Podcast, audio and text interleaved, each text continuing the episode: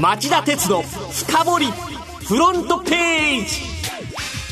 皆さんこんにちは。番組アンカー経済ジャーナリストの町田鉄です。皆さんこんにちは。番組アシスタントの杉浦舞です。さて政府は火曜日のデジタルガバメント閣僚会議でマイナンバーカードの普及に向けた総合対策をまとめました最大の目玉は2021年3月からマイナンバーカードを健康保険証として使えるようにすることです。2022年度中には全国のほぼ全ての医療機関が対応するようシステムの整備も支援しています。マイナンバーカードの交付実績は先月30日時点でおよそ1702万枚にとどまっており3年後をめどに1億枚以上を上積みしたい考え。なので、えー、普及策の柱に健康保険証の、えー、代わりに医療関連のサービスで利用できるようにすると言います。保険証を日常的に利用する人が多いためで代用できれば普及に弾みがつくと政府は見ています。はいただ医療機関にはカードの読み取り端末が必要になるので財政支援をするとしています、まあ、これ便利になるとは思うんですが、はい、セキュリティの面も含めて持ち歩くのに抵抗がありますよね。ですよね。でそもそもて、あの取得する手続きも面倒くさいですよね。そうですね。どうなるんでしょうか。さて、この後はいつものように町田さんが選んだ1週間の政治経済ニュースを10位からカウントダウンで紹介していきます。町田鉄の深フロントページはい、えー、ではまず今週10位のニュースから。今日、安倍総理の通算在職日数が伊藤博文を抜き、歴代単独3位に。安倍晋三総理の在職日数が今日で通算2721日と初代首相の伊藤博文を抜いて歴代単独3位となりました夏の参院選を経て政権を維持すれば8月に佐藤栄作を抜き11月には桂太郎を上回って歴代最長となります。通算日数の上位4人は安倍総理を含めいずれも山口県昔の長州藩の出身者出身者です、安倍総理本人は通算日数が伊藤博文と並んで、えー、歴代3位になった木曜日国民に約束した一つ一つの政策をしっかりと、えー、前に進めていくことで責任を果たしていきたいと記者団に語りました。続いて9位のニュースは。米中摩擦は世界経済の先行きに脅威 IMF トップがアメリカに是正を勧告。IMF 国際通貨基金トップのラガルド専務理事は木曜の声明で米中貿易戦争やアメリカとメキシコの貿易摩擦について世界経済の先行きへの脅威となり他国へ深刻な負の波及をもたらすと警鐘を鳴らしました。合わせてアメリカに対し速やかに解決することが非常に重要だと勧告しました。IMF は毎年1回加盟国の経済情勢を監視する4条協議に基づきアメリカの経済運営に関しても報告書を公表しています。デラガルド専務理事の声明はその記者発表の席の冒頭コメントとして発せられたもの。IMF はトランプ大統領の通商政策と FRB アメリカ連邦準備理事会の金融政策に注文をつけておりアメリカの指導者指導者たちに真剣に聞いてほしい内容でした。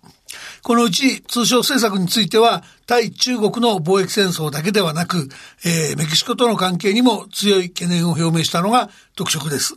不法移民対策としてメキシコの国境管理が不十分だとしてトランプ大統領はわずか4ヶ月の間に最大20%までメキシコからの輸入品に関税を積み増していく方針を打ち出しており、その第一弾が週明け月曜日から発動されることになっているからです。では、8位のニュースは？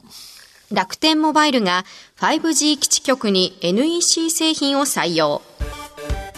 楽天グループの楽天モバイルは水曜、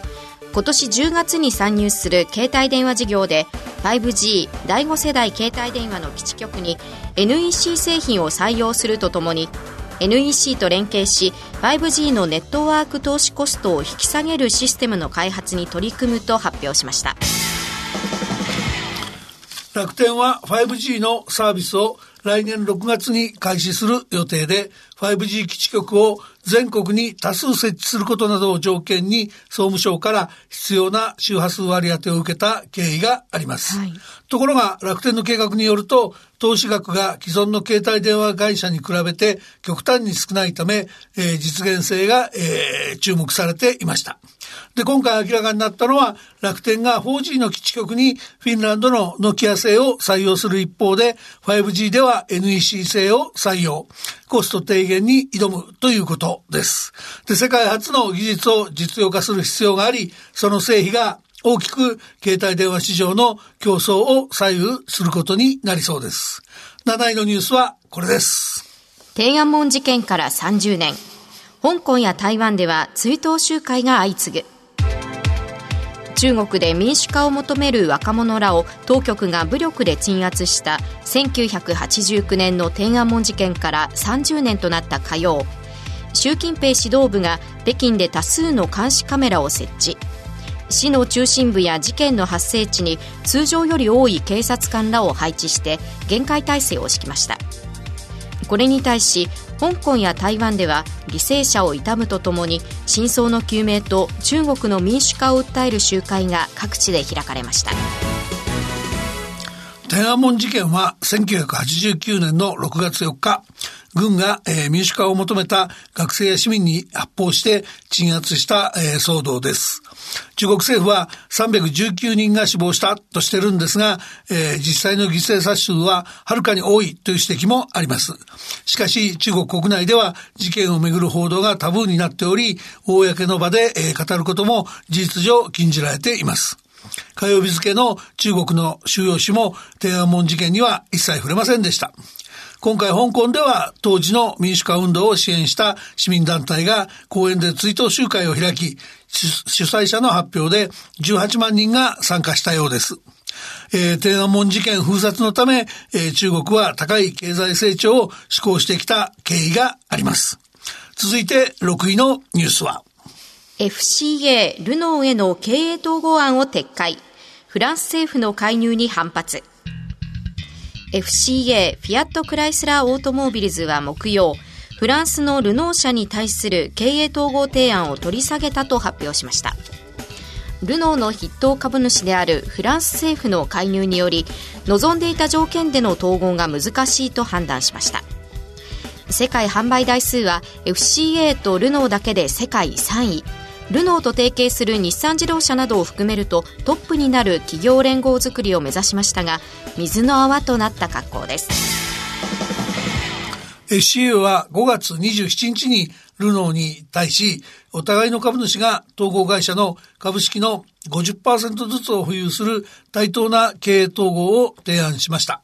ところが今回 FCA は取締役会で経営経営統合提案の取り下げを決めています。その発表文によると、提案の合理性には今も強く自信を持っているとしてるんですが、統合を成功させるのに必要な政治的条件が今のフランスにはないと指摘、えー、撤回の理由がフランス政府の介入にあることを示唆した格好になっています。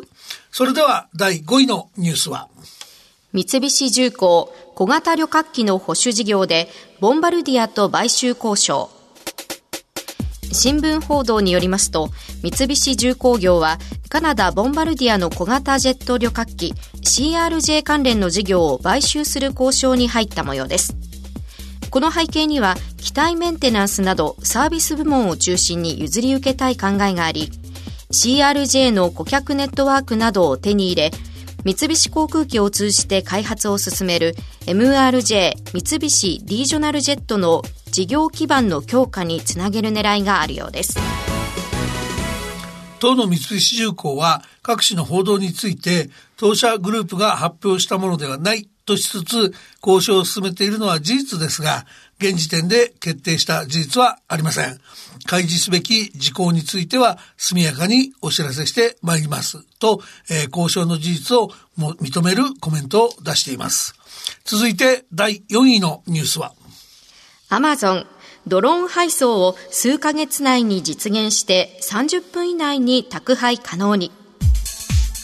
アメリカのアマゾン・ドット・コムは現地時間の水曜、ドローンを使った配送を数ヶ月以内に始めると発表しました。自動運転で飛ぶドローンが注文から30分以内に発注者の自宅の庭などに商品を届けることを可能にするとしています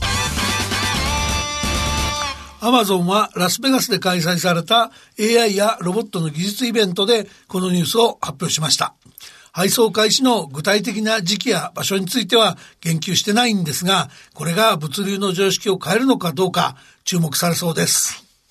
まずは10位から4位までのニュースをお送りしました。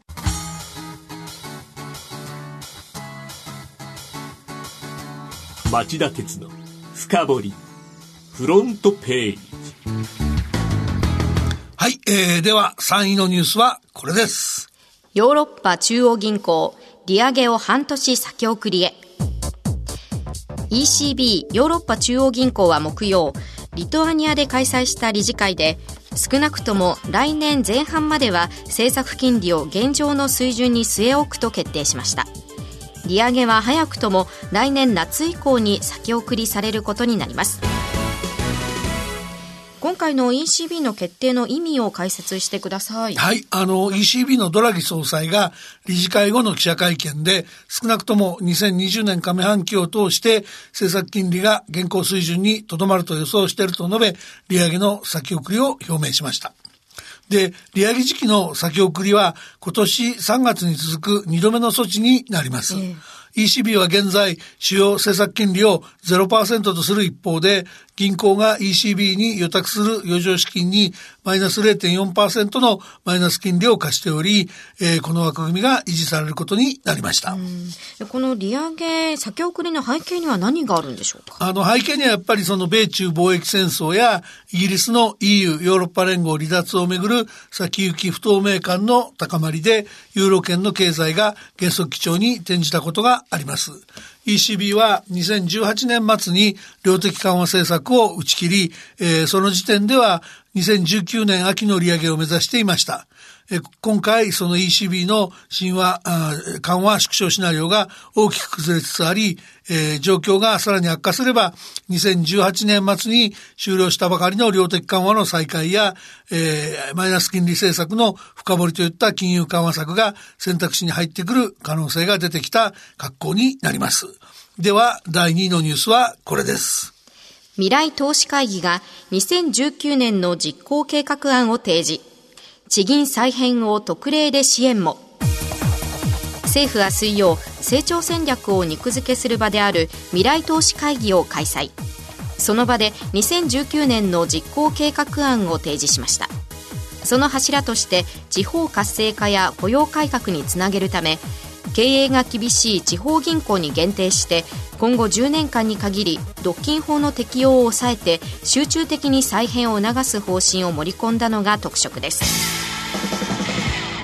今回示された実行計画案の具体的な内容はどういうものなんでしょうか？あの、まあ、その前にちょっと未来投資会議ですけど、これあの、第二次安倍政権は2012年12月の発足後、毎年夏に成長戦略を策定しており、今回が7回目なんですね。はい、で、未来投資会議は、その成長戦略を議論するために、安倍総理を議長として、えー、設置されている会合で、今回の計画案は月内に閣議決定することになっています。で、えー、水曜日に提示された実行計画案の中身ですけども、うん、フィンテックや全自動運転などが花咲くで、花開くであろう第4次産業革命の推進、70歳まで働ける社会を作ることなどが主眼の全世代型社会保障の実現、人口減少の中でも着実に地方活性化を促進することの3つが柱になっていて、えー、地方銀行の経営統合支援は乗り合いバスの経営統合支援と並んで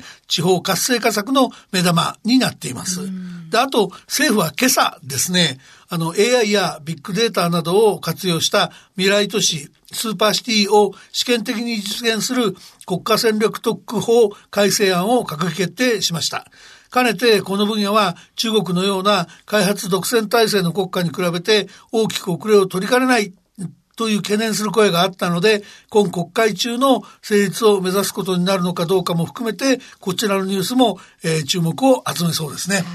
で地方銀行や乗り合いバスの経営統合というのはどういうものでしょうか？あの、銀行と乗り合いバスを対象にした独占禁止法の適用を少し緩めようそういう法律を出そうっていう話で、うん、あの、結局人口が減ってお客さんが減って経営が苦しくなってるんで、規模を大きくしたいんだけども、その地域でのシェアが高まる統合っていうのは、独禁法で厳しく規制してたんですね。なので、10年間の次元措置として、この期間は、あの、再編どんどんやっていいよということにしようっていうことになってます。うんはい、あと、タクシーなんですけど、こちちらも規制を緩和し、地方の交通手段の維持とともに、運転手の人手不足の対策につなげたいとしてます。それでは今週1位のニュースはこれです。FRB 議長、慢性的な物価停滞懸念、緩和新手法を検討。FRB アメリカ連邦準備理事会のパウエル議長は火曜、シカゴで講演し、底堅い経済環境下でも物価停滞が続いており、リスクを真剣に受け止めていると主張したほか、貿易戦争への強い懸念も表明適切な行動をとると述べ今以上に景気減速懸念が高まれば金融緩和策を選択肢から排除しない考えを表明しました。のパウエル議長の講演を町田さんはどう見ますか？あの、火曜日の発言の特色はですね、利上げ余地の乏しさに対応して、新たな、あ、ごめんなさい、利下げ余地の乏しさに対応して、新たな緩和手法を検討する方針を示唆するなど、利下げを真剣に検討する姿勢を明確にしたことですよね。うん、で、こうした FRB 議長の態度交換、難聴な試合が続いていた市場の、市場の雰囲気が大きく変わったかに見えたのが、火曜日のアメリカの株式相場でした。ダウ工業株30種平均が大幅に続伸し、えー、前日に比べ512ドル高の25,332ドルで終える展開でした。この時これ、値上がり幅は今年2番目の大きさでした。以上、町田さんが選んだ10のニュースをカウントダウンで紹介してきました。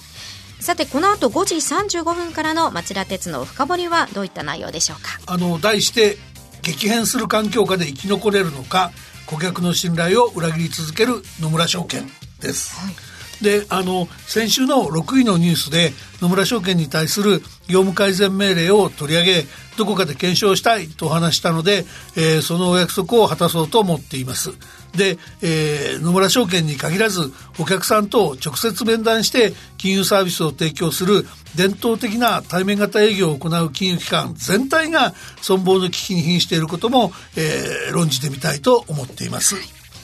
それではこの後再びお耳にかかりましょう。さようなら